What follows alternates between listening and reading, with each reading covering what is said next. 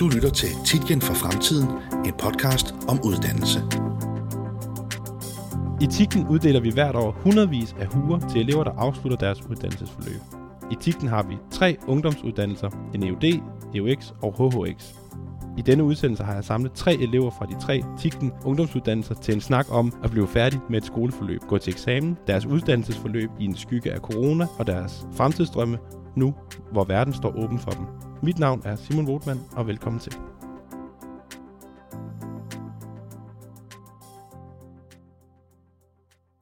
Med mig i dag har jeg Camilla Hansen, der har taget en EUX på Tikken Business, Anders Kjær Fritz, der har taget sit EUD-forløb på Tikken Business, og Camilla Vedel Hansen, der i sidste uge dimitterede fra Tikken Handelsgymnasium efter tre år der.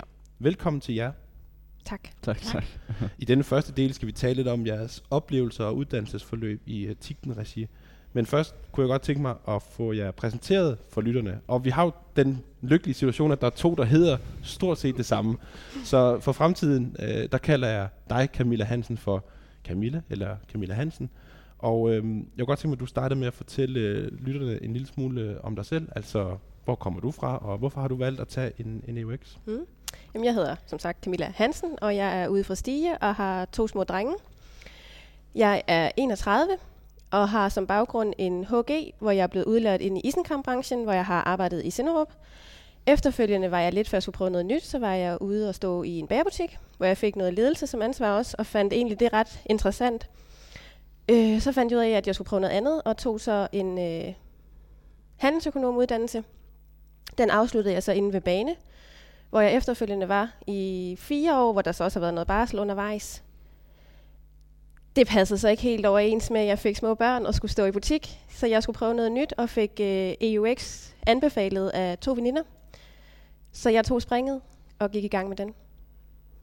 Kan du sige, du sagde, at øh, der skulle ske noget nyt. Kan du prøve at sætte et par, par ord på, hvad, hvad, hvad er det for en følelse, man har, når, Jamen- når der skal ske noget nyt? Jamen, jeg tror, det var fordi, at nu har jeg været i detailbranchen i 10 år, og det der med at have kundekontakt, altså så tæt på, og skal hele tiden servicere dem og stå imod alt muligt crap i forhold til øh, reklamationer og sure kunder, og de vil bare have rabat på alting.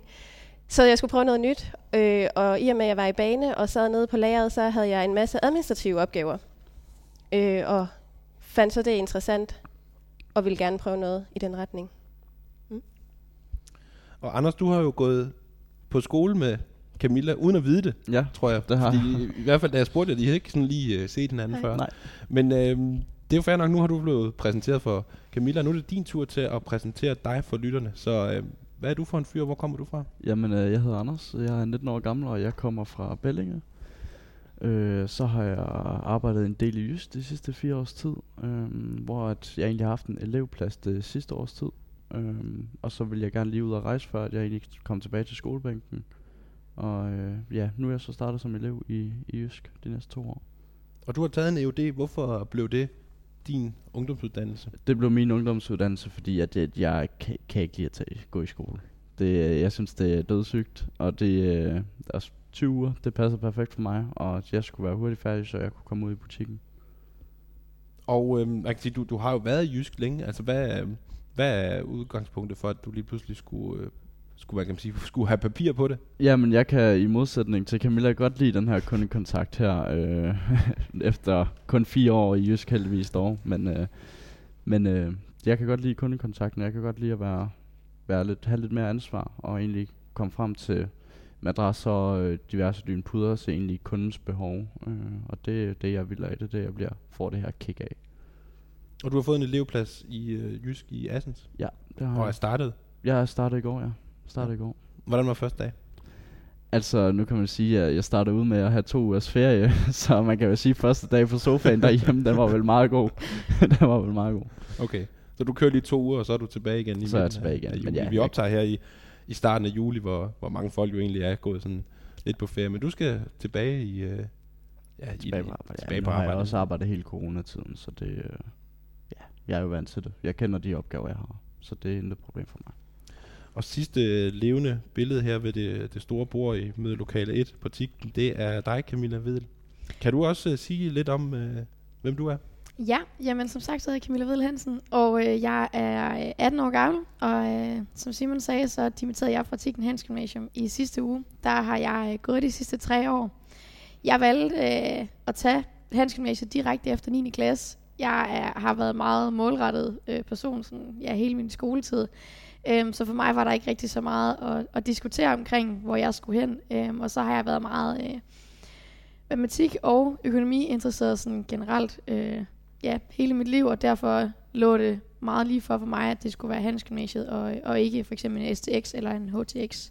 Og så har jeg ikke noget mod at gå i skole, så øh, for mig så øh, havde jeg ikke noget mod at skulle bruge så mange timer på, på skolebænken. Og øh, din interesse for, for matematik, har den vist sig i dit uh, studieretningsvalg? Hvad, hvad har du haft der? Ja, det, øh, det har den jo. Øh, jeg har valgt, og jeg har haft, jeg har haft finans som min studieretning. Så det har betydet, at jeg har haft virksomhedsøkonomi og matematik på A. Men, men jeg må sige, at i løbet af tre års matematik på A-niveau, der bliver man udfordret. Det var ikke det samme matematik, som jeg afsluttede i 9. klasse. Det bliver mere og mere abstrakt, som, som tiden går. Det kan jeg godt mærke. Og øh, hvor jeg ligger henne på den skala, kan jeg da også godt ses, at øh, den er blevet ændret i løbet af de tre år. Øhm, men ikke fordi jeg synes, at matematik er et, ikke er et spændende fag, men øh, det er måske ikke lige den samme interesse, jeg har for det fag mere. Man udvikler sig jo i løbet af, af tre år, det gør ens interesse også. Vi skal måske lige sige, at øh, der, der, er lidt, øh, der er lidt rust på stemmen. Kan du lige sige, hvorfor, hvorfor der er det? Ja, jamen øh, det er ganske rigtigt. Vi øh, havde jo vores øh, lastbiltur, det har vi jo fået lov til at, øh, at tage på i år. Helt fantastisk. Var vi afsted i lørdags, og øh, der har stemmen været godt brugt, og så har der jo også lige været et øh, par studentergilder efterfølgende, så derfor så er stemmen ikke lige helt der, hvor den plejer at være. Men du går klart og tydeligt igennem over hos, uh, hos mig, og, og det ser også ud som om de andre, de har forstået, hvad du sagde her, det, det første indlæg. Så det skal nu nok gå det hele. Oprindeligt, der kaldte jeg faktisk den her udsendelse for en, en hue special. Og øhm, Camilla, du er faktisk den eneste, der har en hue med. Det er, det er rigtigt, ja. Øh, så nu starter jeg lige over hos dig. Ja. Kan du ikke prøve at beskrive, hvordan din, øh, din hue ser ud? Jo, jamen øh, jeg har jo haft øh, fire A-fag, og øh, det betyder, at øh, jeg har ikke haft muligheden, eller det kunne jeg godt have valgt, men synes, det ville være lidt mærkeligt at vælge en sort hue. Så min hue, den øh, har et øh, kongeblåt bånd, og så er den hvid på toppen. Øh, og så er jeg sådan en pige, der øh, tænker, okay, hvad for nogle smykker går jeg med normalt? Så jeg har valgt, at mine ting og bånd og så videre, det skal være, det skal være sølv. Og så har jeg jo på bagsiden af min hue skrevet øh, hele mit navn. Øhm, og for mig så var det også vigtigt, at jeg selv havde fået lov til at være en lille smule med øh, inden omkring at vælge, hvordan udseende på min hue skulle se ud. Og der er jo en hel masse muligheder for, hvordan øh, det blå bånd skal se ud, og hvad for noget stof det skal være, og det ene og det andet. Øhm, og for mig der må en hue godt se øh, lidt elegant ud. Jeg har arbejdet for den i, i tre år, og det er det kan godt være, at det ikke er en ting, man skal gå med i, øh, i et helt år, men, øh, men det er alligevel en, en stor ting. Øh, og ja, kunne få den på hovedet, det er, det er helt sikkert. Og øh, vi vender tilbage til, til din hus øh, beskaffenhed. Den har jo øh, ændret en lille smule udseende, tænker jeg, efter du pakkede den ud af, af kassen første gang. Ja, det, det kan man godt sige, at, øh, at den har en lille smule. En lille smule. Og øh, jamen, Anders og, og Camilla, I skrev jo en sms til mig, øh, da jeg sendte øh, manus rundt, at øh, I faktisk ikke har valgt at få nogen hue. Så det skal jeg selvfølgelig også lige høre, øh, høre jer om. Og, og Anders, kan du sige et par, et par ord om, hvorfor du ikke har en hue med i dag? Jamen, jeg har valgt ikke at, at få hue, fordi at jeg synes efter, altså min personlige mening efter 20 uger, at selvfølgelig så er man blevet student, men efter 20 uger, et halvt års tid, der, øh, der vil jeg ikke have hue. Jeg synes ikke, det var det værd at at få penge på, eller så synes jeg heller ikke, det var det værd at gå og flexe med, eller hvad man siger. Det var ikke, øh, det, var ikke det, jeg ville. Til gengæld, når jeg er færdig med øh, elevpladsen, så kunne jeg godt tænke mig noget lidt større, om det var en tatovering, der også havde en betydning for mig, eller hvordan det jo må tiden vise. Og kan du sige lidt om, hvor, hvor, hvor almindelig er du? Altså, er der, er der flest som dig, eller altså i, i din altså, klasse? Altså, i min klasse, der øh, var det faktisk størstedelen, der valgte at få uge på. Øh, men nu har jeg så også gået øh, på en klasse, hvor at alle folk de var på, på alder med mine forældre. Så jeg tror, at, øh, at det var vigtigt for dem egentlig at bevise over for sig selv, at de egentlig har færdiggjort en, en uddannelse. Og Camilla, du har heller ikke nogen hue med? Nej. Hvorfor? Jeg synes, jeg er blevet for gammel til at få en hue. Øh, og jeg synes også, de er mega dyre. Øh, og lidt som Camilla siger, man har den kun på. Men selvfølgelig skal det fejres. Jeg har et eksamensbevis, der er bevis på, at jeg har gennemført den her uddannelse, så det er rigeligt for mig. Øh, det der også er, det er jo, jeg har fået elevplads også, så for mig er det ikke slut endnu, fordi jeg skal jo to år i lære, og efterfølgende lave en fagprøve. Og der tænker jeg helt klart, at det skal fejres. Hvordan? Det ved jeg ikke. Ikke med nogen hue, men med en middag og noget vin, måske. Bliver man for gammel til at få en, øh, en hue? Er det ikke, Altså, er det ikke det vigtigt at jeg- fejre de store ting i livet? Jamen, jeg har jo et eksamensbevis. Det er jo bevis på, at jeg har gennemført det. Så for mig er et, en hue ikke et symbol på, at det er færdigt. Og Camilla, du var jo egentlig lidt inde på det, men jeg kunne godt tænke mig, at du sagde endnu mere om, altså hvad, hvad gør det ved dig at kigge på den hue der? Hvilke følelser øh, ja, giver det dig at, at kunne tage den der på, på hovedet, når du skal ud i byen nu? Jamen for mig, der øh, ligger der jo rigtig mange minder og rigtig mange øh, arbejdstimer og alt muligt i den her hue her. Fordi en ting er, at det er en hue for, øh, når jeg kommer gående med den, så tænker jeg bare, folk jo flot, du har fået en hue, tillykke med den. Øh, men for mig, så er den også ligesom et symbol på, at øh, min, hvad skal man sige, ungdomsuddannelse, den er jeg færdig med nu. Øh, og øh, for mig er det måske også lidt nu, træder jeg for real ind i de voksnes rækker. Øh, næste gang, der er det ikke en ungdomsuddannelse, der er det, der er det en videregående uddannelse. Øh, derudover så betyder det også, at de minder, som ligger i den hue, øh, en ting er jo alt det faglige, man får ud af at gå i skole, men øh, jeg har også lært rigtig meget om mig selv, har udviklet mig ekstremt meget, har fået utrolig mange øh, nye bekendtskaber, øh, venskaber, har prøvet øh, at stå i spidsen for øh, det ene og det andet ude på skolen. Øh, så at de erfaringer og ting og sager, der også ligger i ugen, er også utrolig vigtige for mig. Øh, og så synes jeg bare, at når man øh, som mig har taget en studentereksamen, så ligger der bare et eller andet symbolsk, og der ligger noget tradition i at, at afslutte med en hue. Øhm, og det her med traditioner, tror jeg, har været et af de helt store spørgsmål for rigtig mange af os gymnasieelever i år. Øhm, fordi at det kan godt være, at man tænker, at vi laver bare nogle andre traditioner for jer corona-årgangen, men det er bare ikke det, vi har ville. Øh, traditioner og på det her område er noget af det, der fylder rigtig, rigtig meget for os. Øhm, og det tænker jeg også, vi kommer lidt, jeg er i hvert fald kommet lidt længere ind på, når vi kommer til noget omkring sidste eksamen og sådan noget. Fordi hun er for mig et symbol på øh, tre års arbejde, men også en hel masse nye venskaber og, øh, og den slags. Og øh, jeg har læst mig frem til, at, at traditionen med studenterhuer går tilbage til midten af 1800-tallet. Så var jeg inde på, hedder de Seiferts øh, hjemmeside, og der, der skal jeg love for, at der er, der er dukket nogle huer op siden øh, midten af 1800-tallet. Man kan nu få en, jeg ved ikke, om man kan kalde det en studenterhue, men i hvert fald en, en hat, der markerer, at øh, man er blevet både frisør, eller pædagog, eller gartner, eller, eller sågar landmand også, øh, har også en, en og de, de kommer jo i alle mulige farver, øh, som jeg i hvert fald øh, ikke lige sådan umiddelbart kan, kan tyde, hvis jeg ser dem ude i bybilledet, altså hvad, hvad det, den ene og den anden betyder. Altså for mig er der jo, den øh, Camilla, den, har, den er jo ret klassisk blå, og så ja, så fik jeg jo faktisk selv den røde for, øh, for hen ved øh, 15 år siden. Ikke? Og så, så er der jo EUX'en, som også er kommet til for, for nylig. Men, men altså, hvad, hvad tænker I, øh, ja, HTX og hvad de ellers hedder, øh, hvad tænker I egentlig om det her med, at der, der er huer til, til gardner og forsøger og, og pædagoger? Camilla Hansen, kan du sige lidt om det? Jamen, selvfølgelig skal man jo have lov til at fejre det, at man er blevet færdig med en uddannelse. Det betyder jo helt sikkert noget, men om det er med hue, det tror jeg ikke, jeg er den rette at spørge om. Jamen, så vil jeg godt øh, byde ind, og nu kommer jeg garanteret til at lyde en lille smule gammeldags på det, øh, på det område, og måske kommer jeg til at træde nogle over tæerne. Jeg undskylder på forhånd. Øh, men øh, jeg er nok lidt typen, der ser det som, at, at hun er øh, for mig lidt et symbol på, at du har taget en studentereksamen. Om det er den erhvervsorienterede i form af en HHX, eller om det er den tekniske i form af en HTX, øh, eller har valgt den, den almindelige i form af STX. Øh, der synes jeg, at hun hører til. Øh, fordi at, som Camilla også sagde, at et eksamensbevis er også et bevis på, at du har øh, gennemført en uddannelse. Øh, at blive frisør, det er også at have gennemført en uddannelse, men jeg synes bare også, der ligger noget tradition, som jeg nævnte før, i at få en hue. Og den tradition har jeg det nok lidt med, at den, den hører til, at man har, har taget en gymnasial uddannelse. Øhm, så jeg kan da også godt synes, det er lidt mærkeligt, hvis man går igennem bybilledet, og så ser man en med et lyserødt bånd eller et eller andet, jeg tænker, hold op, øh, ny farve på huen. Men det er jo også et symbol på, på glæde og fest. Skal man ikke bare øh, give den gas? Altså skal man ikke bare lave en hue, hver gang man har, øh, har holdt et møde nærmest? Puh, ja, så skal vi godt nok have lavet mange, øh, mange huer. Det går godt nok op i mange, mange tusind kroner i sidste ende, så fordi at, øh, som Camilla også sagde, det er jo ikke nogen helt billige nogen. Mm. Øhm, og det synes jeg ikke, for der ligger rigtig meget arbejde i at have nået frem til øh, at få en, en hue.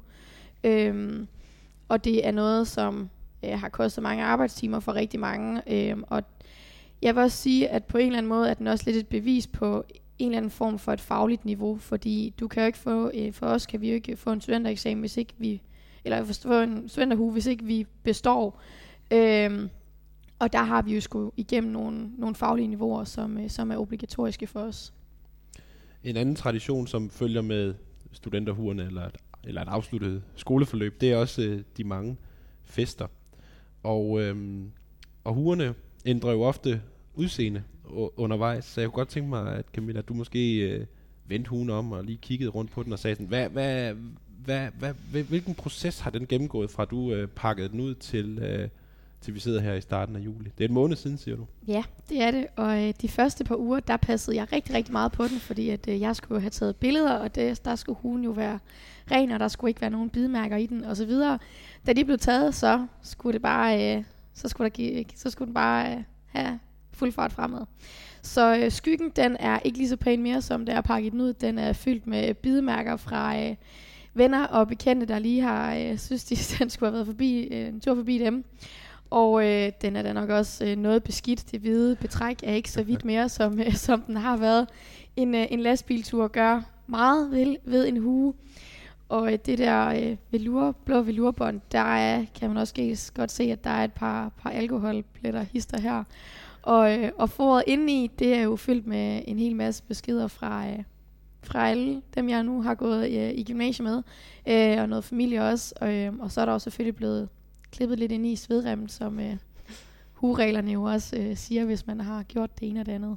Jeg kan, jeg, hvorfor bider de i din hue? Jamen, man siger jo, at øh, der skal bides i skyggen for, at øh, det er noget med øh, evigt øh, venskab. Så det øh, har... Øh, der bliver bidt godt og grundigt i den, når vi er til de forskellige studentergiler. Den bliver lige sendt på omgang, og så... Øh, ja. Strider du den så også af?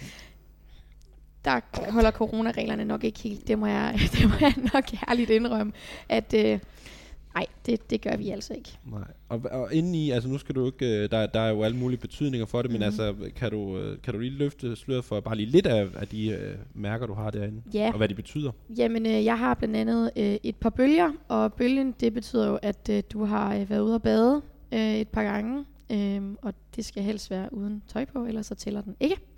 Og øh, så har jeg klippet en trekant, det vil sige, at jeg har set solopgangen efter en fest. Og øh, så har jeg en, øh, klippet en firkant, som øh, jeg fik efter vores lastbilstur den anden dag, og det betyder, at så har du drukket, hvad der svarer til 24 genstande på under 24 timer. Så det er nogle af dem, der er, der er klippet ind i. Okay, og det er jo en taknemmelig årstid, kan man sige, i forhold til at se solen stå op. Ja, det, det gør det. Den jo, øh, det gør den rimelig tidligt, tidligt, vil jeg sige. Okay, øh, ja. Og øh, den får jo øh, fuld gas, tænker jeg, også et, et, øh, et stykke tid endnu. Ja, det gør Hvor lang tid regner du med at gå med den? Jamen, øh, vi har jo cirka en halvanden uge tilbage, inden de sidste studentergilder er, er afholdt. Så øh, når, når vi er ved at være der, at vi er færdige med studentergilderne, så, øh, så bliver den pakket i, øh, i, tilbage i æsken, og så øh, er det noget, jeg kan se tilbage på om et øh, par år, når den bliver hævet frem, og skal lige se, hvad var det nu lige, at øh, jeg fik lavet under studentertiden. Camilla, du er jo et, øh, det må jeg godt sige, et voksen menneske. Ja, tak. Det er I også, men, øh, men du er måske endnu mere voksen. Mm. Hvordan har du fejret dit uh, uddannelsesforløb Jamen, jeg føler jo ikke, det er helt afsluttet for mig nu. Nej, det, det så, er rigtigt, det siger du faktisk, ja. men, men i hvert fald så din Jamen, eksamener. Min eksamen, jeg ville jo ikke have, at min familie kom og sagde tillykke eller noget. Så jeg var bare mig selv og min studieveninde, og vi sagde tillykke til hinanden. Hun var et par timer efter mig, og så tog jeg hjem, hentede mine børn, vi bestilte noget sushi, de fik McDonald's, og så var det det. Så meget stille og roligt. Og, og, du, og du siger, det, det, har, det betyder ret meget for dig, at det er første del, kan man sige, mm. i forhold til, at du skal ud og have en, en læreplads. Ja, det var jo det, der var målet med min uddannelse. Ja. Det var jo, at jeg fik en læreplads, og, og det har jeg fået. Man får jo ikke muligheden for øh, at, at fejre det på samme måde, når man er, altså I bliver jo spredt for alle vinde, det, det, det hold, du har gået på. Så, så det er selvfølgelig tidligt, men hvad gør du der tanker om den sidste dag, når du er udlært? Altså, hvad, hvad, hvad kunne du forestille dig at gøre der? Jamen, jeg tror, at det bliver noget eller det samme. Det bliver ikke noget vildt med fest eller noget. Det bliver bare stille og roligt. Anders, har du også taget det fuldstændig øh, stille og roligt? Eller? Det har jeg nok ikke. Øh, jeg er nok lidt mere ung i det i hvert fald i forhold til... til hvordan, har du, øh, hvordan har du fejret det tak. med...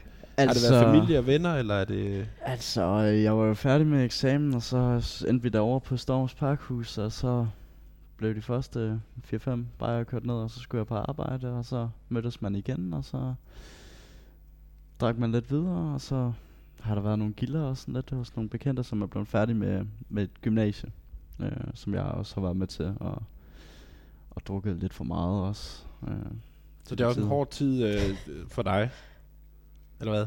En hård tid? Ja, altså, øh, jeg havde i hvert fald ikke motivation til at stå op i morges, kan man så sige. Og det var godt, du gjorde det alligevel. Altså, har du selv holdt noget? Altså, har du indkaldt, øh, for du siger selv, du har gået 20 uger, har ikke haft lyst til at få en hue og sådan noget. Har du haft lyst til at, at kalde familie og venner ind til, øh, Nej, til en nej, fest? det har jeg sådan set ikke. Det må blive, når jeg, når jeg er færdig med, med, med det her svendebrev, eller hvad man siger. Øh, når jeg er færdig med det, så må der blive lidt større ud af det. Okay. Øhm, jeg var jo med til nogle af jeres øh, sidste eksamener, jeg var nede og tage, tage billeder, da, da, da eleverne kom ud, både på business og faktisk også ud på, på HX, men øhm, jeg kunne godt tænke mig, at I satte et par ord på den her sidste eksamen. Det var jo faktisk, jeg tror for alle tre tilfælde, øh, en fremlæggelse af et projekt, som jeg arbejdede med i, i coronaperioden, og det er jo sådan lidt anderledes, end hvad man gør i normalvis, hvor man jo i hvert fald på, på gymnasiet er oppe i et eller andet fag og ender og, trække eller fremlægge eller noget. Og, øh, men alligevel var der jo et eller andet hype omkring det, fordi der var, der var mulighed for familie for at, at stå øh, og, og tage imod jer, når I kom ud. Man kunne også sætte øh, hun på igen, eller for første gang, hvis det var det, man, mm. man havde lyst til. Så jeg kunne godt tænke mig, øh, Anders, at du starter med, hvordan oplevede du øh, den, den sidste eksamen, den, den sidste gang, du skulle ind på skolen med sådan et, et fagligt øh, Ja. mål for øje? Altså, som, altså selvfølgelig var der lidt pres på, jeg skulle bestå for at kunne, kunne få den her elevplads her, men altså, jeg tog det stille og roligt. Der var ikke noget familie, der var ikke noget øh, til at være der. Der var nogle klassekammerater, og det var egentlig det. Og hvordan, øh, hvordan sådan stille og roligt, altså kan du, skal du sige lidt mere om, hvad, hvad, så går du ind, og så kommer du ud, og hvad, hvad, hvad gør man så? Jamen altså, man tisser jo tre gange, inden man går ind, fordi at man er jo lidt nervøs. Man skal jo, det er jo ens fremtid, øh, kan man, øh, det er det. Øh, men ja, altså, tager det stille og roligt, går ind, fremlægger, går ud igen. Man kan ikke gøre det bedre, end man, man gør det. Og så var der selvfølgelig en, en kasse bajer, når man var færdig. Okay. Jeg var jo faktisk med, Camilla, da du, øh, Ja. da du, da du skulle ind der, og jeg kunne da Ja. godt fornemme en, øh, en vis øh, nervøsitet hos jer, Ja. der, skulle, der skulle ind der. Ja. Kan du øh, sige lidt om, hvordan du, du var op ret sent på dagen?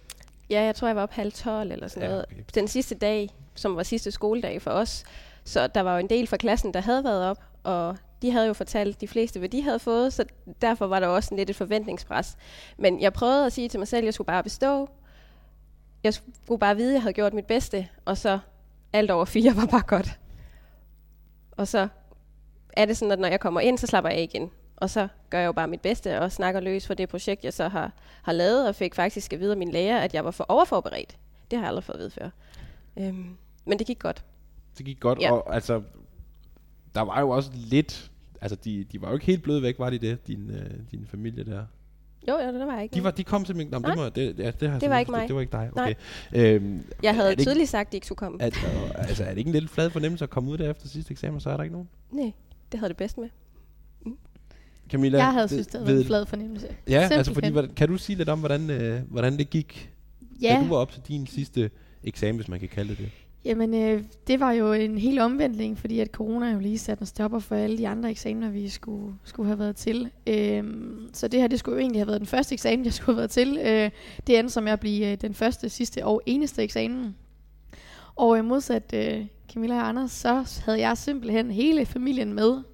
Øh, og vi måtte jo på det tidspunkt kun være samlet 10 mennesker, så jeg havde sørget for, at der kun var 9, så jeg kunne være øh, den 10. Og øh, så havde øh, det jo været sådan normalt, så må de jo stå uden for klasselokalet, så når vi er færdige med eksamen, så kan de sætte hugen på og sådan noget. Men på grund af corona måtte familien jo ikke komme med ind på skolen. Men heldigvis så havde vi jo over ved os øh, kommet frem til, at så måtte der godt være øh, venner og veninder, som gik på skolen i 3.G, fordi de havde jo allerede været på skolen.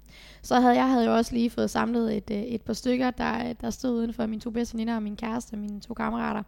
Øh, og for mig var det også lige så meget det der med, at en ting var, at jeg ville- var færdig, øh, når jeg kom ud af lokalet, men jeg synes også, det var meget rart, at der ligesom stod nogen og var sådan, kæft, det er godt gået, nu er vi alle sammen færdige. Øh, så da jeg jo kom ned og var færdig, så stod min familie og ventede med hugen, og der var champagne og jordbær og det hele, og så øh, hvad, var jeg jo færdig, og ærligt talt havde jeg det sådan lidt, øh, gud, er jeg færdig nu?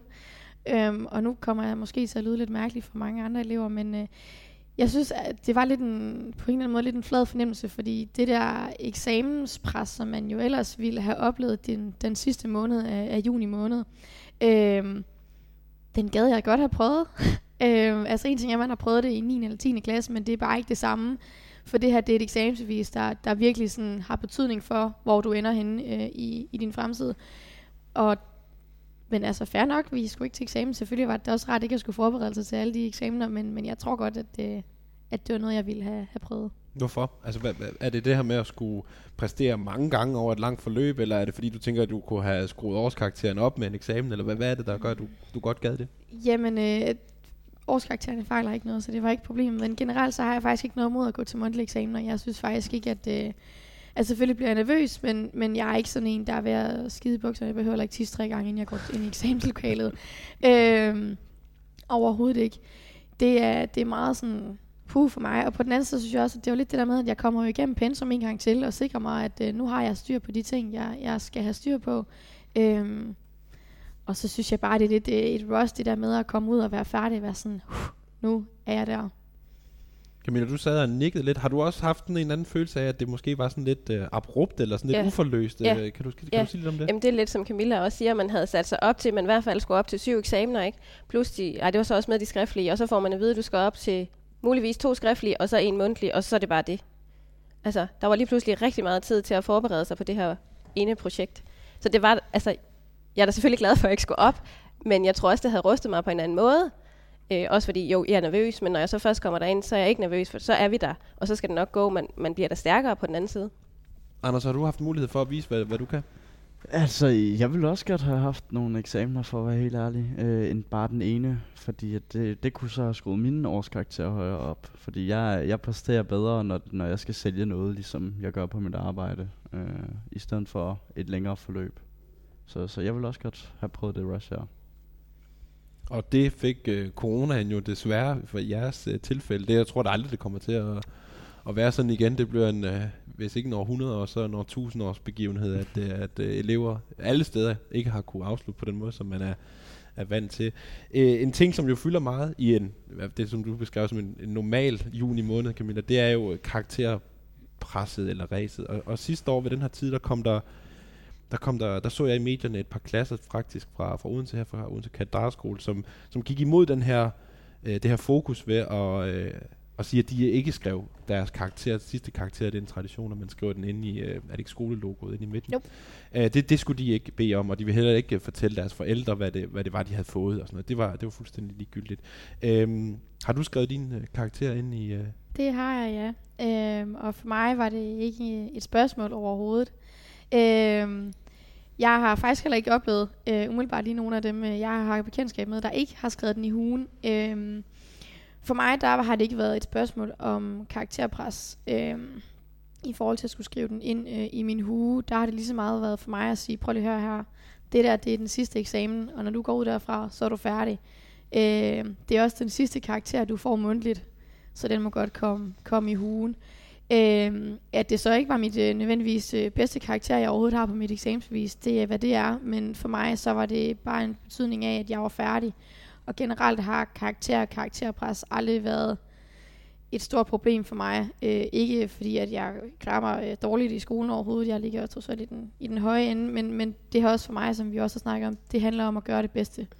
Øh, og hvis jeg har gjort mit bedste, jamen så har jeg ikke kunnet gøre mere jeg bliver nødt til at spørge på lytternes vejen, hvad står, vil du sige, hvad der står inde i? Ja, der står, øh, står syv i min hue, og øh, nu kommer jeg måske til at lyde som en pralrøv, men det er faktisk det laveste karakter, der står på hele mit øh, eksamensbevis.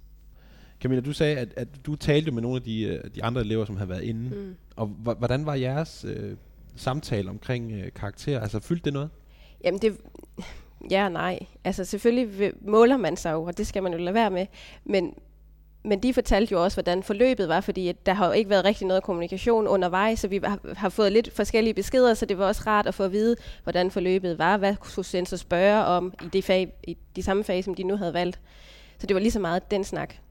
Altså en mundtlig overlevering i, hvad, hvad der skulle til at ske, og så... Præcis. Okay. Hvordan foregår det, og, og vi skulle så have vores egen computer med. Vi måtte jo ikke stå op ved tavlen og, og snakke, og altså bare sådan noget, ikke? Var der diskursen, altså handlede den om gode karakterer, eller høje karakterer, eller lave karakterer? Altså, var, var, det, en, var det en del af den, øh, den snak, du havde med dine medstuderende? Altså, der var jo nogen, der var skuffet over den karakter, de havde fået, fordi det havde været en sensor, der havde vurderet ud fra HHX-niveau. Øh, så der blev man da helt klart lidt presset, øh, men det må en sensor jo ikke gøre. De skal jo tage det på det niveau, vi er. Så det var der en del snak om. Men selvfølgelig måler man jo og vejer man jo med de andre, og man ved jo, hvor man ligger henne. Øh, så man vil jo også gerne have den karakter, hvor man ved, man ligger til, men man skal jo bare gå, altså vide, at man har gjort det bedste. Anders, hvordan har du det med karakter? Altså, øh, syv var det laveste, du har fået. Det er det højeste, der står på min, så... Øh, så altså karakter, det, øh, nu kom der sidste år, vi skal jo op i, øh, som EUD skal du op i uh, USF, som uddannelsespecificeret fag, ja. og det er jo så, har jeg jo så valgt detail. Og sidste år, der kom der den nye her, hvor vi rent faktisk skulle have karakter. Før han var det bestået eller ikke bestået. Og det, det ville jeg egentlig gerne have holdt mig til. Øh, fordi at, at nu fik jeg en af de laveste karakterer, man kunne få, men jeg, jeg bestod, og det var det vigtigste for mig. Og det var egentlig bare gerne det, jeg ville have vide. Så jo, der har ligget en, en karakterpres. Helt fra, fra hvem har du øh, følt pres? Fra mine forældre, uden tvivl. De har højere forventninger til mig, end, end hvad jeg selv har. Og det skal forældre jo egentlig også have, synes jeg. Hvorfor? Mm, det, de skal jo presse en til at gøre sit bedste. Øh, synes jeg i hvert fald med, med den måde de... Øh Men hvis du har gjort dit bedste, så 0-2 jo også flot. Ja. Men det kunne have været bedre. Så har du heller gjort dit bedste. Nej, og det indrømmer jeg gerne. Jeg ja. gjorde ikke mit bedste som eksamen, fordi jeg har haft nogle andre ting at se til. Jeg har haft mm. skole, jeg har haft 30 timers arbejde ved siden af min skole øh, om ugen. Øh, så der har ligget meget pres. Jeg har, har ikke mm. sådan været mig selv i de sidste 20 år, hvor jeg har gået i skole, fordi jeg har haft et højere pres. Jeg havde en vejleder, og vi snakkede meget om det her med karakterer og pres og så videre, og hun havde været sådan en elev, da hun gik på universitetet, at hun havde skåret sig helt fra omverdenen, for hun skulle bare nå 12 hele vejen igennem. Da hun kommer ud med sit karakterbevis, får hun 12 og skal søge sit nye job. Og hun er jo bare stolt over det her karakterblad, men der er ikke nogen, der kigger på det. Lige præcis. Lige præcis. Det tror jeg også er noget af det, jeg har, har lært utrolig meget af. Fordi en ting er, at, at skole og det faglige niveau og ens karakterbeviser og eksamensbeviser, det hele betyder rigtig meget.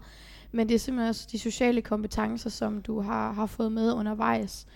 Og nogle af de ting, jeg øh, har, har deltaget i, sådan, ud over det faglige på, i de tre år, jeg har gået på, på gymnasiet, er også nogle af dem, som har, måske har formet mig allermest, og som er de egenskaber, jeg er, er glad for at have fået med derfra, fordi det er dem, jeg kan bruge på sigt. Altså en ting er, at jeg er dygtig og så videre, og det selvfølgelig har ens øh, snit også noget betydning for, hvad du kan komme ind på, men, men i sidste ende, så handler det jo også hvem du, om, hvem du er som person, og det er altså langt vigtigere, end det tal, der står for nede i dit eksamensbevis.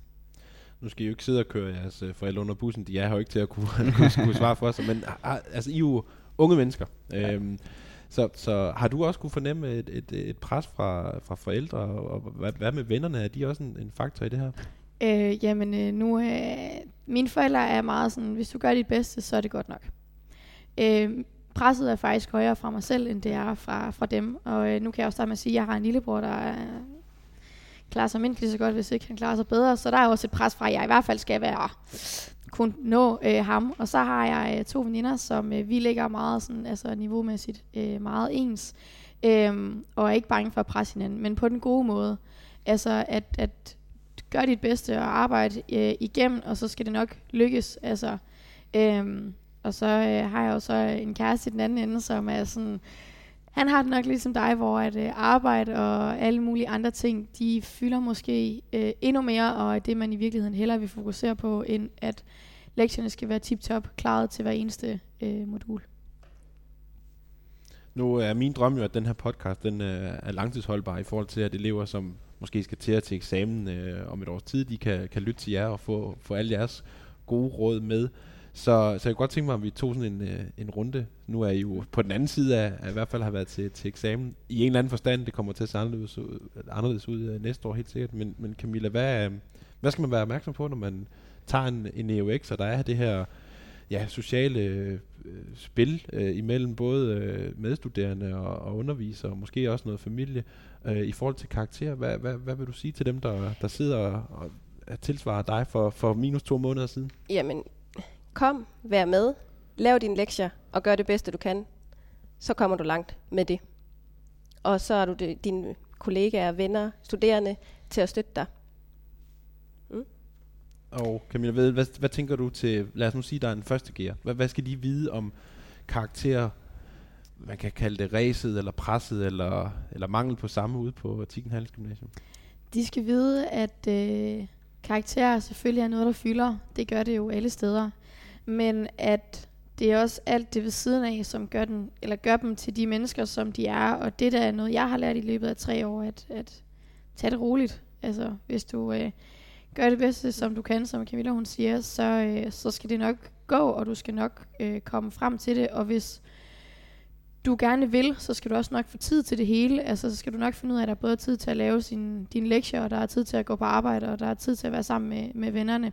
Øhm, men vigtigst af alt vil jeg sige, find nogen at arbejde sammen med. Find nogen, hvor I kan støtte hinanden, og I kan komme igennem. I behøver ikke være lige gode til det hele, men det der med, at I kan støtte hinanden og hjælpe hinanden i de perioder, hvor at det måske føles lidt som om, at det hele, det er bare, der er ikke tid til noget, og man bare har mega stress på. Find de personer, for det er dem, der skal hjælpe dig igennem de tre år. Hmm. Jeg vil sige, at en EUX, det gør jo også, at vi får altså gymnasial niveau på, på andet år og tredje år, og det har vi altså kun et år til at lære. Det er virkelig presset. Og du kan bare ikke nå alt 100%, så du må ligesom vælge lidt til og fra, og du kan ikke læse alt. Du må skimme det, du må finde nogle teknikker, for ellers så går du nedenom og hjem. Anders, øh, hvis du nu kunne give et råd til dig selv, da du tog beslutningen, eller da du startede for 20 år siden, hvad, hvad skulle det så være? Mm, jeg ved det ikke. Man, man kan, hvad man vil. Hvad ligger der, hvad ligger der i, øh, i det, at man kan, hvad man vil? Mm, altså, du, du kan, hvad du vil, så længe du, du ved det nok. Hvis du går ind med et mindset, der siger, at du ikke kan det, så, så kan du det ikke.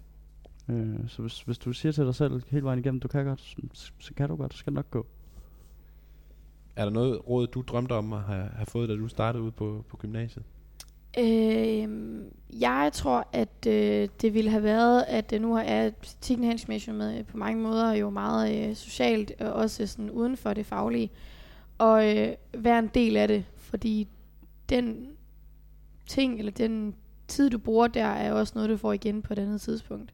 Øh, lad være med udelukkende at fokusere på, på skole, men, men lad der være plads til alt muligt andet også. Du skal nok komme igennem de tre år alligevel. Men du får også et godt netværk efterfølgende. Lige præcis, og netværket kommer til at spille en kæmpe rolle, og nogle af de personer, som jeg, eller mennesker, jeg har lært i løbet af, af de tre år uden for min klasse, som jo er der, hvor jeg ellers har, det er da også nogle af dem, jeg snakker allerbedst med i dag, og det er da helt klart dem, som, som har skabt et netværk, som jeg er mega, mega glad for, og som jeg vil benytte mig af, når jeg er, færdig også.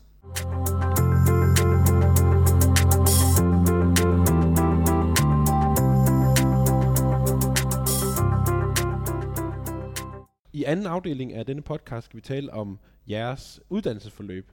Og øh, man starter jo et sted øh, som menneske på en skole, og så tilsætter man nogle, nogle lærere eller undervisere, noget undervisning, og en hel masse andre mennesker, som man kan gøre sociale tam, sa- ting sammen med. Og det giver en personlig og en, og en faglig udvikling. Jo. Det er den transformation, som vi skal, skal kigge lidt på i, i anden afdeling her. Så Camilla Hansen, kan du prøve at beskrive dig selv, øh, før du... Øh, før du startede på, øh, på uddannelsen, og hvad der sådan er, er sket med dig undervejs? Nej, jeg synes jo, jeg er meget den samme. Selvfølgelig er jeg blevet mere faglig bevidst, øh, men som vi også har snakket om, der er en masse modeller, metoder. Det er jo ikke altid, du bruger dem, når du kommer ud. Du siger, hvorfor skal jeg lære det her? For jeg bruger det jo ikke, når jeg kommer ud. Men så har jeg lært det, og ved, hvad det går ud på. Men øh, jeg var meget målbevidst og vidste, hvad det var, jeg ville, og mit slutresultat, det var at ende ud med en elevplads, hvilket jeg har fået. Så det er bare gået godt. Men det har også gjort, at jeg har haft en masse fantastiske vejledere undervejs. Øh, jeg var så heldig at få tilbudt fire elevpladser. Og så skulle jeg vælge. Det er jo mega svært, fordi man vil jo ikke vælge forkert. Så der har jeg i hvert fald haft nogle vejledere indenover til at hjælpe mig, hvad der var rigtigt for mig. Så det har jeg virkelig sat pris på. Og hvad med de andre, du har gået sammen med? Har du hvad kan man sige, taget farve, eller ladet dig inspirere af, af nogle af dem? Hvordan har det egentlig været, det her med at være, være voksen og gå i et, et skolemiljø igen for mange vedkommende? Ja, det er meget mærkeligt. På hvilken måde mærkeligt? Jamen, det ved jeg ikke.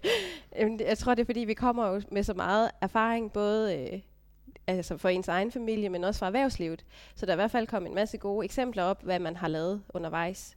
Men øh, man har bare forskellige tilgang til livet, og måske så ved man, hvad man vil, og det har også gjort det svært i forhold til det sociale, fordi nogen går op i det, og andre går ikke op i, op i det, fordi de er der bare for, at de skal være der. Så, men det tænker jeg også, der er de unge klasser. Hvad siger du? Og så kigger jeg over på mig. så kigger vi over på dig, fordi du Ja. er jo øh, du er jo en af de en af de unge, Yngre. en af de yngre, ja. Ja. Øhm, hvad siger du til det? Altså du, du har været på skolen i, i 20 uger. Har du noget sådan at kunne fornemme nogen forskel på altså personligt eller fagligt i, i Altså i, i modsætning til, til Camilla, så kan jeg rent faktisk se de modeller her øh, faktisk blive brugt. Man bare tænker ikke, man, man tænker bare ikke over det. Øh, så, så jeg synes, der er mange modeller, øh, Grow og sådan nogle modeller, le- ledermodeller, som, som egentlig bliver brugt til alting, som, som egentlig er gået op for mig, hvad, hvad der sker.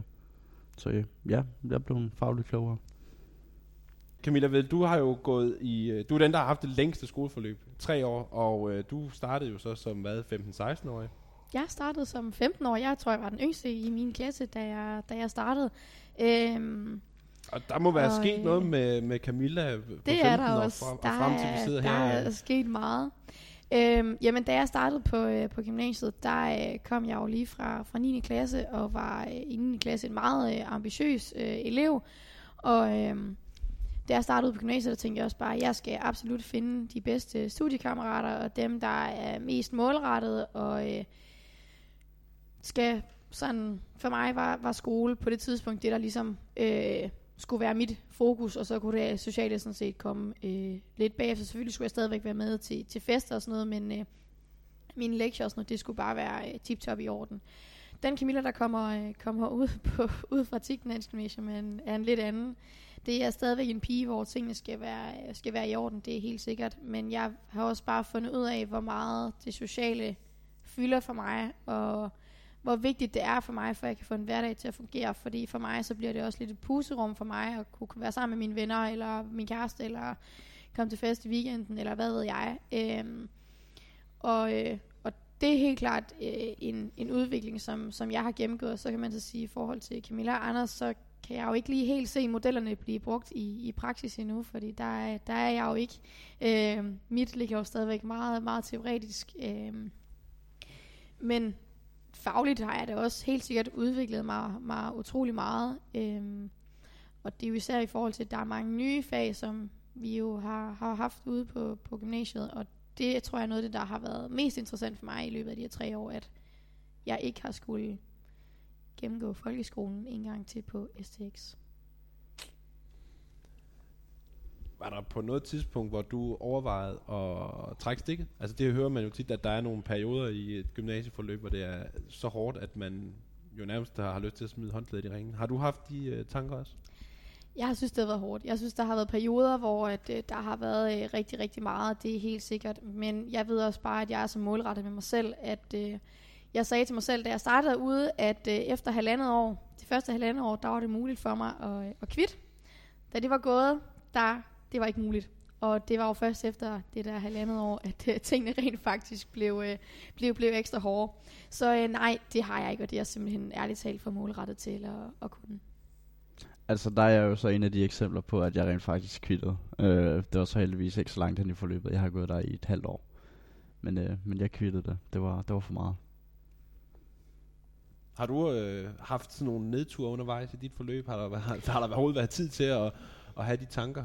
Jamen det var som jeg sagde før, du kan bare ikke nå alt 100%, selvom man gerne vil, så du bliver nødt til at vælge, altså hvor dit fokus ligger, og du kan ikke gøre alt helt ned til detaljen. Altså du kan ikke læse det, man skal læse. Det, du er nødt til at skimme det og læse hurtigt. Finde en eller anden teknik, der virker, og så lave nogle gode noter. For du kan ikke alt. Så Det- selvfølgelig har der været, hvor man tænker, "Puh, det her, det kan jeg ikke. Men man kommer igennem alligevel. Det giver jeg Camilla øh, helt ret i, og jeg har også, øh, som jeg nævnte før, det der med at finde nogle, nogle studiekammerater, der, der kan bakke dig op.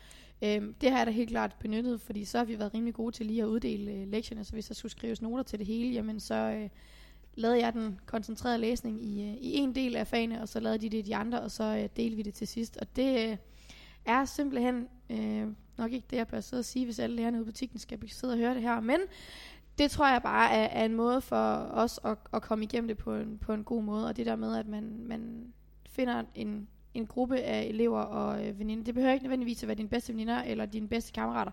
Men at du finder nogen, hvor du får tingene til at fungere med, øh, og finder nogle teknikker til selv at komme igennem det på den, på den bedste måde. Enig.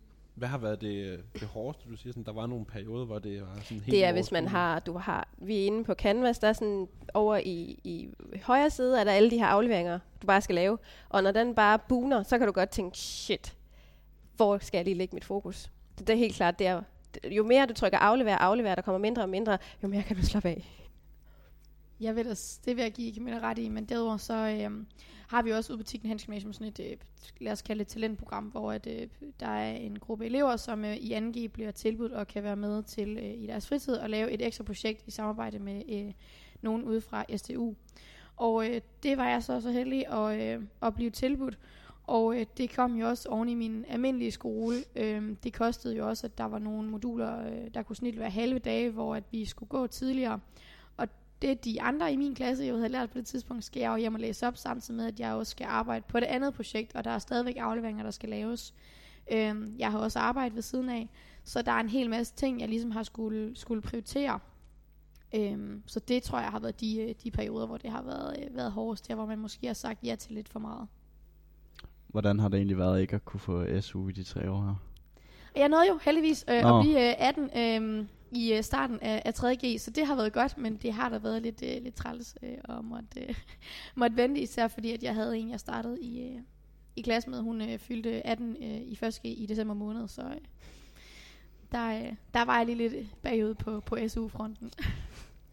Anders, du har været sådan relativt kort tid på, på skolen. Kan du, øh, kan, du, kan du prøve at sige lidt om, hvordan det, hvad det sociale har betydet for, for dit øh, skoleforløb? Har du været til noget, øh, altså hvor, hvor meget kan man nå at bygge op på så, så kort en periode? Jamen, altså, øh, det, jeg gik jo i en klasse, hvor de fleste, de var på alder med mine øh, forældre. Ja. Så der har jo ikke rigtig været noget socialt med dem. Øh, men der var øh, tre-fire stykker på min egen alder, heldigvis, der er drenge, som egentlig havde de samme interesser som mig. Så, så vi når at, at, at få bygget rimelig hurtigt et socialt øh, øh, sammenhold op. Og det, øh, vi skriver stadigvæk den dag i dag, selvom det har været en måneds tid siden vi gik ud. Men øh, vi mødes stadigvæk. Og det, øh, vi er der for hinanden, og vi, jeg har hjulpet dem lidt med nogle elevpladser, fordi jeg har jo det her været i Jysk i lang tid og har en del kontakter både til Elgiganten, til T. Hansen og diverse ting, som egentlig også har til mig for at høre, om jeg ikke vil komme derover i stedet for. Så det, øh, vi, har, vi har det socialt godt i, i klassen, selvom det kun er 20 uger. Og hvordan skulle du, hvis du nu skulle sige noget om, en ting er jo klassen, men hvordan har du oplevet det her med at være på en skole, hvor der jo er, er, er voksne i den ene afdeling, og, og EUX'er øh, på, på din egen alder et andet sted, og så nogle EUD'er. Altså har det, har du, har du følt, at det var øh, din skole? Øh, det var faktisk et meget godt spørgsmål. Altså, jeg ved ikke, om jeg, jeg har følt, det var min skole, øh, men jeg har følt, at jeg skulle igennem det for egentlig at, at komme til den fremtid, jeg gerne vil. Øh, I hvert fald lige nu. Øh, så det har i hvert fald været det rigtige valg for mig. Og Camilla, nu har vi jo snakket om, hvad der sådan var hårdest og træls og sådan noget. Hvis du nu kunne genopleve en periode, eller en, en tid, eller en episode, eller et, hvad ved jeg, noget undervisning, whatever, hvad, hvad husker du så tilbage på som værende det fedeste? Oh, jeg synes, der er mange gode ting. Det øh, vil, jeg, vil jeg da gerne øh, indrømme, men øh, jeg tror, øh, jeg havde en øh, sådan, det har faktisk været juni i, øh, i 2G, hvor øh, vi jo så skulle øh, til to eksamener. Øh, og samtidig med det, der øh, øh havde jeg nogle, øh, sådan nogle optagelsesamtaler i forbindelse med, at vi har jo sådan nogle sociale udvalg øh, ude ved skolen. Og jeg kan huske, at øh, jeg skal til eksamen, og jeg har virkelig bare læst op øh, dagene inden, og har fuldstændig styr på det. Noterne, de er skrevet ligesom de skal. Og øh, jeg tror, jeg skal op sådan klokken halv tolv eller sådan noget til den her eksamen. Og øh, jeg vælger simpelthen at sige øh, til mine øh, to øh, andre øh, elever, der jeg skal sige her øh, samtaler med, at øh, vi starter klokken, øh, jeg tror vi startede klokken 9, og øh, så kørte vi til klokken 11, så kunne jeg tage til eksamen klokken halv 12 og var færdig omkring klokken 12. Øh, og så fortsatte vi igen klokken halv 1. Og det der øh, med, at det lykkedes, det synes jeg fandme var fedt, at jeg kunne øh, simpelthen formå at gå ind og score. Øh, jeg, var, jeg fik faktisk øh, 12 for den eksamen, selvom jeg havde siddet til, øh, til møde to timer inden. Øh, det synes jeg var mega fedt. Og så øh, tror jeg, at vi havde en øh, sådan social, der havde vi, øh, jeg tror der afslutningsfesten i, øh, i første G ude på skolen. der øh, var det sådan for første gang, hvor vi sådan hele klassen virkelig mødte op til, øh, til en forfest, og øh, vi havde den fedeste fest, øh, forfest, inden vi tog, øh, tog videre til gymnasiefest bagefter. En ting, der jo bliver skrevet ind i historien, og også i, øh, i bevidstheden, når man taler om, øh, om 2020, det vil jo være det her corona for og det har jo selvfølgelig også øh, fyldt meget i jeres, øh, i jeres forår, og kommer helt sikkert også til at fylde i jeres sådan, når I ser tilbage på det om, om mange år, tænker jeg ikke, at man kan skille skoleforløbet og corona ad. Altså det har jo flettet sig ind i, i hinanden, ikke? Og, øh, og det fyldte også i jeres øh, dimensioner og translokationer. Øh, det blev i talsat, og, og I blev rost for at have løst det godt. Jeg kunne godt tænke mig, at vi lige øh, fik et par, et par ord fra jer på, hvordan I oplevede den her periode med, øh, med hjemsendelse og, og online undervisning, og det her med ikke at kunne komme i skole, som man, som man plejer. Så hvad, hvad betyder det for dig, Camilla? At, øh Altså først var jeg virkelig vildt frustreret, øh, fordi der var jo heller ikke, altså ledelsen havde jo også først lige fået det at vide samme dag, vi alle sammen sætter foran fjernsynet, hvor Mette Frederiksen lukker hele andet ned. Så det der med at stå op dagen efter, faktisk ikke vide, altså okay, jeg ved, jeg skal være hjemme, men hvad nu, ikke? Øh, så det handler om at være omstillingsparat, noget man også kan tage med sig videre i arbejdslivet. Men få det til at fungere, se positivt på det, i stedet for at finde alt det negative, og så skal vi nok finde ud af det, og det gik jo øh, faktisk ekstremt let for mig. Jeg fandt ud af, hvor effektiv man faktisk skulle være. Hvis jeg skulle have været 6 timer i skole, jamen jeg havde jo faktisk nået det på 4 timer. Så du er effektiv på en helt anden måde. Jeg havde også en udfordring. Jeg havde så også to små drenge hjemme, ikke? Så sidder jeg her online undervisning, mens der er nogen, der står og siger, mor, jeg er sulten, mor, jeg er tørstig. Øh, men igen, omstillingsparat, du, du, lærer, du har lært meget af den her proces, eller det har jeg i hvert fald gjort, så man kan tage med videre. Camilla, kan du huske, hvor du var, da du øh, fik beskeden om ikke at skulle komme i skole? jeg sad inde foran fjernsynet, og så tænkte jeg bare, nej, det er løgn, det kan jeg ikke. Nej, nej, nej, nej. To uger, nej. Og det var den sidste uge af vores øh, store skriveproces med, med den store opgave, og jeg tænkte, nej, nej, nej, nej, nej, det her det kommer der til at blive forfærdeligt. Jeg tror faktisk næsten noget af det, jeg synes, der var, øh, der var værst, det var, at jeg vidste, at min kæreste han gik stadigvæk øh, på arbejde, og øh, mine forældre, øh, især min mor, er sundhedspersonale, så kunne godt blive kaldt ind på arbejde. Øh, hvilket betød, at øh, jeg kan huske, at jeg skriver til ham sådan, fuck, jeg kan risikere, at jeg skal se dig de næste to uger, det her, det bliver da et helvede. øhm, og så mine to bedste veninder, det synes jeg var ekstremt hårdt, ikke at skulle, øh, skulle have en hverdag øh, sammen med dem. Øhm, og jeg øh, synes, men jeg synes også, som Camilla siger, det her med at være omstillingsparat og, og finde nogle andre løsninger på, hvordan er vi så sammen, når vi så måske ikke må være hjemme, jamen så må vi gå en tur, eller øh, et eller andet være sammen på en anden måde. Jeg kan huske, at vi havde, øh, da vi så havde afleveret vores øh, store opgave, det skulle selvfølgelig øh, fejres, det er da klart. Øhm, som, jeg, så jeg, som jeg tænker, en del af jer måske har set på de sociale medier, så øh, var FaceTime jo en fantastisk idé, så vi sad på hver sit værelse og drak alkohol den halve aften, og, øh, og fejrede, at vi var færdige. Anders, hvad, hvad for nogle følelser løb I uh, igennem din, uh, dit sind, da du fik at vide, at du ikke skulle uh, komme i skole på sådan almindelig vis? Det, det kan man ikke bare gøre. Det, det var, hvad jeg tænkte. Altså, jeg kommer ud i, og jeg har været til en håndboldkamp, og jeg har egentlig ikke set nyhederne eller sådan et eller andet. Og så finder jeg bare, kigger jeg bare på Facebook, og alt går i panik på Facebook. Øh, specielt i, i vores klasse tænker om vi overhovedet skal i skole. Og jeg kunne jo have valgt at tage det her online forløb med EUD, men, men jeg havde brug for det sociale, så jeg egentlig havde noget at stå op til, og kunne egentlig kunne tage mig sammen til egentlig også at yde noget for klassen, og ikke kun være for mig selv. Så det var, det var problematisk. Det var lange måneder at, at skulle sidde hjemme og ikke øh, have noget at skulle gøre. Ikke noget at skulle stå op til og egentlig bare havde muligheden for, for egentlig at sove igennem. Og jeg, jeg kom også på kontrakt, altså jeg blev, jeg var tæt på at, at blive smidt ud, fordi at, at jeg ikke kunne få tage mig sammen. Men øh, jeg overlevede og er færdig i dag, så det, det, det er det vigtigste. Hvordan, hvordan lykkes det dig? Og, altså, den der, den der kontrakt, det, jeg ved ikke helt, hvad det betyder, men det er vel lidt med, at, at du skal leve op til nogle krav fra skolen. Jeg, skal, jeg må ikke have, øh, til en måned må jeg ikke have et eneste fravær. Jeg skal aflevere alt til tiden. Og var det det, der gjorde udslaget for, for dig, altså i forhold til det der med at, Ja. at, at mangle strukturen i at, at komme Ja. i skole om morgenen og sådan? Det, jeg, jeg havde ikke nogen struktur i min hverdag, og øh, da jeg så kom på kontrakt, så gik det nok op for mig, at det her det egentlig var min fremtid. Øh, jeg stod og jonglerede med, og jeg er ikke særlig god til at jonglere, så det var, det var tæt på, det faldt i vasken. Og, og, og hvad med, altså en ting er jo, at du sådan har manglet noget struktur og sådan noget, men, men nu sagde du, du var til en håndboldkamp og sådan noget, men alt det der blev jo også sat på pause. Det så, gjorde det også, Så det hvordan, gjorde det også. øh, Men jeg havde ingenting. Jeg lå i min seng morgen til aften. Det øh, gik en tur med hunden en gang imellem. Det var, hvad der skete i mit liv. ja. Så jeg gætter på, at for dig var det, var det helt fint, at der blev lukket op igen. Ja, Øh, ja, ja, ja, ja, ja. Det men, var... men øh, nu, er det jo, øh, nu kan du jo rette mig, hvis det er for, forkert. Altså, var det ikke også forbundet med sådan lidt, at man, nu havde man vendet sig til det? Var, var det, så sige, var, det ikke, var det ikke også lidt træls at skulle tilbage i skole igen, når man, når man så var blevet god til, til online-undervisning? Det var det overhovedet ikke. Jeg manglede det sociale, øh, og jeg havde været sammen meget sjældent. Jeg tror, jeg mødtes med en kammerat i coronatiden en 3-4 gange, og det var det hele. Så jeg, jeg manglede det sociale. Jeg manglede at kunne grine med andre, i stedet for at ligge og se Netflix og grine af det. Jeg kan da huske, at jeg synes, det var, det var, det var lidt mærkeligt at skulle tilbage. Jeg havde lige vendt mig til, at øh, øh, vores øh, moduler de gik øh, super fint, og der var ikke, jeg havde ikke problemer med at få, få struktur i min, øh, min hverdag overhovedet. Alle modulerne de blev kørt øh, online, og der var nærmest fraværstjek ved det hele. Øh, det, jeg synes, der var hårdest, det var, at jeg kunne ikke lige pludselig stå op fem minutter før, at jeg skulle møde, og jeg kunne ikke bare ligge i min seng øh, i nattøj og pyjamas og lave den der øh, psykologiaflevering. Det var bare ikke muligt. Jeg skulle simpelthen op minimum en time, inden jeg skulle møde i skole, og faktisk øh, ligne et menneske, for at være helt ærligt. Øh, ja, det synes jeg var noget af det sådan mærkeligste at skulle tilbage igen. Mm.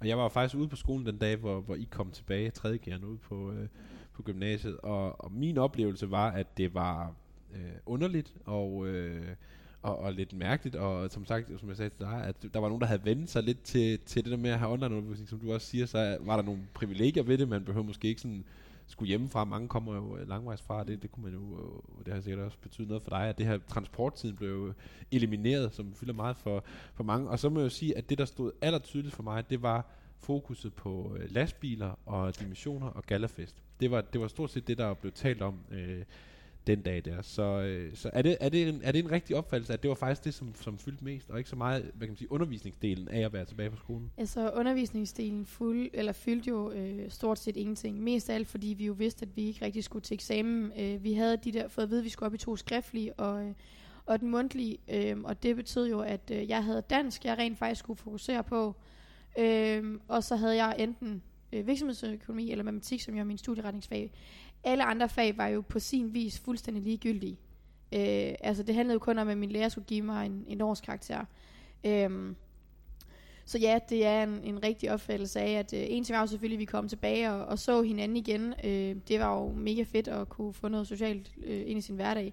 Men, men mest af alt var det alt det, som vi jo håbede på, at vi ikke ville gå glip af. Øh, den der... Øh, traditionelle øh, afslutning, som er det, jeg tror, der fylder rigtig meget for rigtig mange studenter i år. Øh, at vi jo, ja, vi, fik, vi har jo ikke fået gala ud ved os, øh, og hvordan øh, kom vi nu på lastbilkørsel, fordi det var nok det, at der ville have ramt hårdest, hvis vi ikke kom afsted på det. Altså en ting var, at øh, division jo også var en stor ting og sådan noget, men, men altså, havde vi skulle tage den hjemmefra, så havde vi også taget den hjemmefra. Camilla, føler du, at det her forår, altså for, skoleforår, har det været har det levet op til dine forventninger? Tænker du, at, øh, at du har fået det, som du... Øh, fik du det online, som du kan man sige, havde regnet med at få ved, ved fysisk undervisning? Var det lige så godt? Altså, jeg synes, vi var mere effektive, fordi der blev ikke brugt så meget sniksnak, og nogen, der ikke forstod opgaven, fordi det var bare at gå i gang med opgaven og logge af på det her, hvis du var, havde forstået opgaven, og så var det bare at lave den. Øh, så det er jo svært at sige, om jeg er gået glip af noget, fordi det ved jeg jo ikke. Men øh, jeg tror, vi har noget af alt det, vi skulle alligevel. Så altså, se positivt på det, i stedet for at se negativt. Så når man langt alligevel. Og så er det jo op til en selv, og så er det jo, om man har den der målrettighed, om at man får læst de ting, der skal læses. Jeg, jeg er helt enig med Camilla i forhold til det der. Øhm, selvfølgelig er der måske nogle ting, hvor jeg, jeg godt kan være lidt i tvivl om, om jeg har nået det hele. Øhm, men, men jeg tror simpelthen, at vi er kommet rundt omkring det, øh, som jeg skulle, og jeg vil sige kæmpe kado til øh, Tignes lærer, øh, generelt hele personalet de har med også skulle være omstillingsparate, og jeg nåede lige at snakke med, med Dorte Reitod ved os jo, øh, da vi kom tilbage, og hun var sådan, jeg har lige sparet øh, nærmest øh, tre års øh, budget, i forhold til, at de jo har lært øh, en hel masse med, med IT øh, på tre måneder, fordi det var bare en tvungen ting, ellers så fik de bare ikke deres undervisning igennem. Så øh, det lykkedes rigtig godt, synes jeg. Og nu skal I jo, du skal jo videre ud i, allerede starte ud i Jysk. Du er, har fået en kontor øh, læreplads, og du skal måske øh, uddanne dig videre. Altså er der noget af det her online undervisning, coronaperiode, som I øh, tror kommer til at fylde i jeres øh, videre studier og arbejdsliv, Camilla? Allerede nu, så har vi jo haft sådan nogle online møder på, øh, hos Skattestyrelsen, hvor jeg er kommet ind. Så allerede nu sidder vi og bruger det, fordi vi må ikke mødes. Øh, så helt sikkert tror jeg, at man får nogle mere eller flere møder, der er online. Og Camilla, tror du, du det, hvis du nu skal videre på universitetet, vil du så efterlyse øh, onlineundervisning i samme grad som, øh, som det, du har oplevet her det forår? På nogle punkter ja, og jeg tror øh, også, at der vil komme til at være øh, nogle flere øh, hvad hedder det, forelæsninger, der måske kommer til at foregå øh, online, fordi det er mange mennesker, man skal samles, og det kan snit lade sig gøre at, at samle øh, os online. Selvfølgelig vil sådan tavle, det der, der bliver skrevet på tavlen, være den store udfordring. Øh, men ellers så tror jeg, at, øh, at der kommer til at blive noget mere øh, online. Jeg tror også, vi vil se, at, øh, at når jeg nu engang kommer på arbejdsmarkedet, skulle jeg sige, at andre er jo øh, nærmest øh, på det, at øh, jeg tror også, det her med at arbejde hjemmefra, det bliver øh, mere normalt, og jeg tror, det bliver, jeg tror i mange virksomheder, hvor det kan lade sig gøre, så får øh, hver medarbejder muligheden for måske at have to hjemmearbejdsdage hver uge, fordi man simpelthen kan se, at det har faktisk været ret effektivt. Jeg tror også, der bliver mindre stress, og man finder ud af at, at, at lægge sin tid anderledes, ved at man kan arbejde hjemmefra. Anders, kommer du til at invitere til uh, Zoom-fester uh, til efteråret?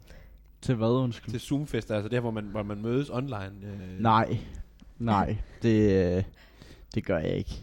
Og du har jo faktisk du har været på arbejde igennem hele Jeg har været på arbejde coronaperioden. gennem hele pe- coronaperioden, det har jeg. Så er der noget som helst, du, sådan, du tager med fra den her øh, periode, udover at du ikke kunne, kunne se Altså, jeg har fået en addiction til håndsprit i hvert fald. Øh, det, øh, hver gang jeg modtager kontanter i, i butikken, øh, så, så er det håndsprit på, og det lært, hvordan de forskellige dufte af håndsprit er, og nuancer der. Så Det, ja, var det egentlig noget, der fyldte? Altså, du, du, du var jo en af de få, der, der var sådan helt almindeligt på arbejde den der periode. Der. Altså, var det... Øh, hvordan havde du det egentlig med det? Altså, der, der var jo meget sådan nervøsitet og nærmest lidt angst i starten og sådan noget. Kunne du mærke det, da du sådan stod ved kassen, og der kom folk ind?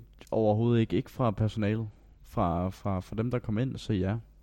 Øh, folk gik rundt med plastikhandsker og diverse ting, og holdt godt afstand, som selvfølgelig er, er fedt, at de har gjort det. Vi har fået sådan en kæmpe banner op, sådan så at de ikke kan stå og spytte os direkte i hovedet, eller ånde os i hovedet, øh, hvis de hoster. Så det er jo også øh, godt, at, at Jysk egentlig også tager, tager hånd om det her. Øh, og så, så har vi jo haft det bedste kvartal nogensinde, fordi folk de har været hjemme. De, øh, de har været hjemme, de har skulle gå i gang med deres projekter, og det har jo også bare været fedt. Vi har, vi har haft travlt og, egentlig haft noget at lave. Så altså, med det bedste, der mener du, at øh, jeres indekstal, de er de, de strøget afsted. I har solgt? Ja, vi har solgt rigtig godt. Okay, det er egentlig lidt... Øh, jeg ved ikke, det er lidt overraskende, men, men altså, har det været online det meste af det, eller har, Nej. har du simpelthen haft et rand af folk øh, ude hos dig? Vi har haft et rand af folk ude hos os, og hjemme og fix er også stedet fuldstændig i, i det her kvartal her. Så det, øh, ja, vi har haft noget at se til. Jamen, øh, det, jeg kan sige, jeg blev jo simpelthen bare nærmest, jeg skulle til at sige, blevet fyret, det gjorde jeg ikke, men der var vagterne røg bare på stribe, der var ikke noget arbejde overhovedet, så øh, vi endte jo også med at, at måtte lukke, øh, eller altså holde corona øh, lukket i, i den periode der. Hvor, hvor er det, du... Øh, Jeg arbejder op i uh, Tapserne, så det gav jo det sig selv. Storcentrene lukkede jo, så det gjorde min arbejdsplads øh, jo også. Og havde, vi havde, i, jeg tror faktisk i sådan ja, uge, to uger op til, at de valgte at lukke storcentrene, var der virkelig heller ikke ret meget at lave. Øh, vi har ikke oplevet det samme rand, som, øh, som Anders og dem har, har oplevet. Og øhm, nu er vi jo, jeg vil ikke sige, at vi er på den anden side af, fordi coronaen er der jo, er der jo stadigvæk, øh, det er i hvert fald det, man siger, at smitten er jo stadig øh, i blandt os, men, men nu ser vi jo frem mod en, en sommer, som for nogens vedkommende er gået i gang, altså sommerferien øh, er jo, øh, er jo øh, her i, i juli måned, hvor vi, hvor vi optager, så jeg kunne godt tænke mig at høre sådan her til sidst, øh, hvordan ser sommeren ud for, øh, for jer, Camilla? Hvad, hvad skal du... Øh, Jamen, jeg holder altid sommerferie i Danmark. Jeg synes, Danmark er fantastisk, så for mig er det ikke... Altså, jeg er ikke ked af det over at ikke komme ud og rejse. Jeg nyder Danmark, som det er. Så vi skal til Hvide Sande i uge 29. skulle du have Jamen, været øh, på den store backpacker-tur her, øh, Nej, som er blevet aflyst? Det, øh, det skal jeg ikke, og skulle jeg heller ikke. Øh, jeg øh, har det, at øh, jeg har jo lige studentergilder her halvanden uge endnu, og så øh, har jeg to uger tilbage i Danmark. Og i slutningen af juli, der rejser jeg til München, så øh, skal jeg ned og øh, starte et nyt kapitel og bo dernede. Og arbejde dernede. Som hvad? hvad? Jeg skal i øh, praktik øh, gennem, øh, jeg tænker umiddelbart også, I kunne komme det, øh, gennem PIO. Øh, har jeg fået øh, praktikplads nede i, øh, i München og skal ned og sidde og arbejde med noget øh, marketing og sådan noget. Fedt. fedt, fedt, fedt. Og Anders, jeg ved næsten godt, hvad du øh, vil svare, men altså, bliver der alligevel tid til øh, undervejs i dit, øh, dit to uger her at komme ud og, og nyde sommeren lidt? Altså, øh, nej, planen er ikke det helt store. Der er nogle strandture, der er sådan lidt grillaften og sådan lidt af her. At, øh, jeg valgte at holde sommerferie sidste år, øh, hvor jeg tog tre måneder til, til Spanien. Øh, og egentlig levede dernede.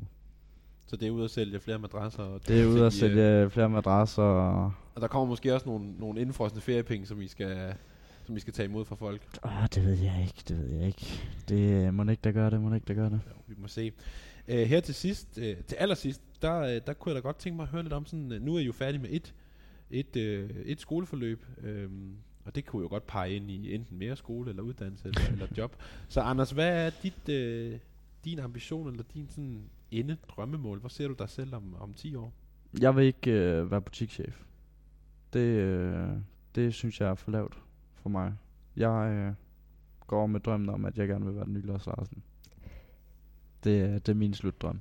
Om det bliver 10 år, eller om det bliver 30 år, det øh, må vi tage det, som det kommer. Men, men bliver du i Jysk, eller skal du ud og starte noget selv? Min plan, det er, det er jysk. All the way. Det, det er det, jeg lever under for. Jeg har blot blod. Så kan det jo blive den uh, tatovering, du snakkede om, i Ja. stedet for studenterhund. med, hvad er det ikke en, øh, Jysk logo der på, på, på, på, hele brystet, eller hvad? Det, det kunne det være. vi, må, vi, må, vi må se, om vi kan mødes igen om 10 år med, med en brysttatovering. ja, ja. Jeg lover intet.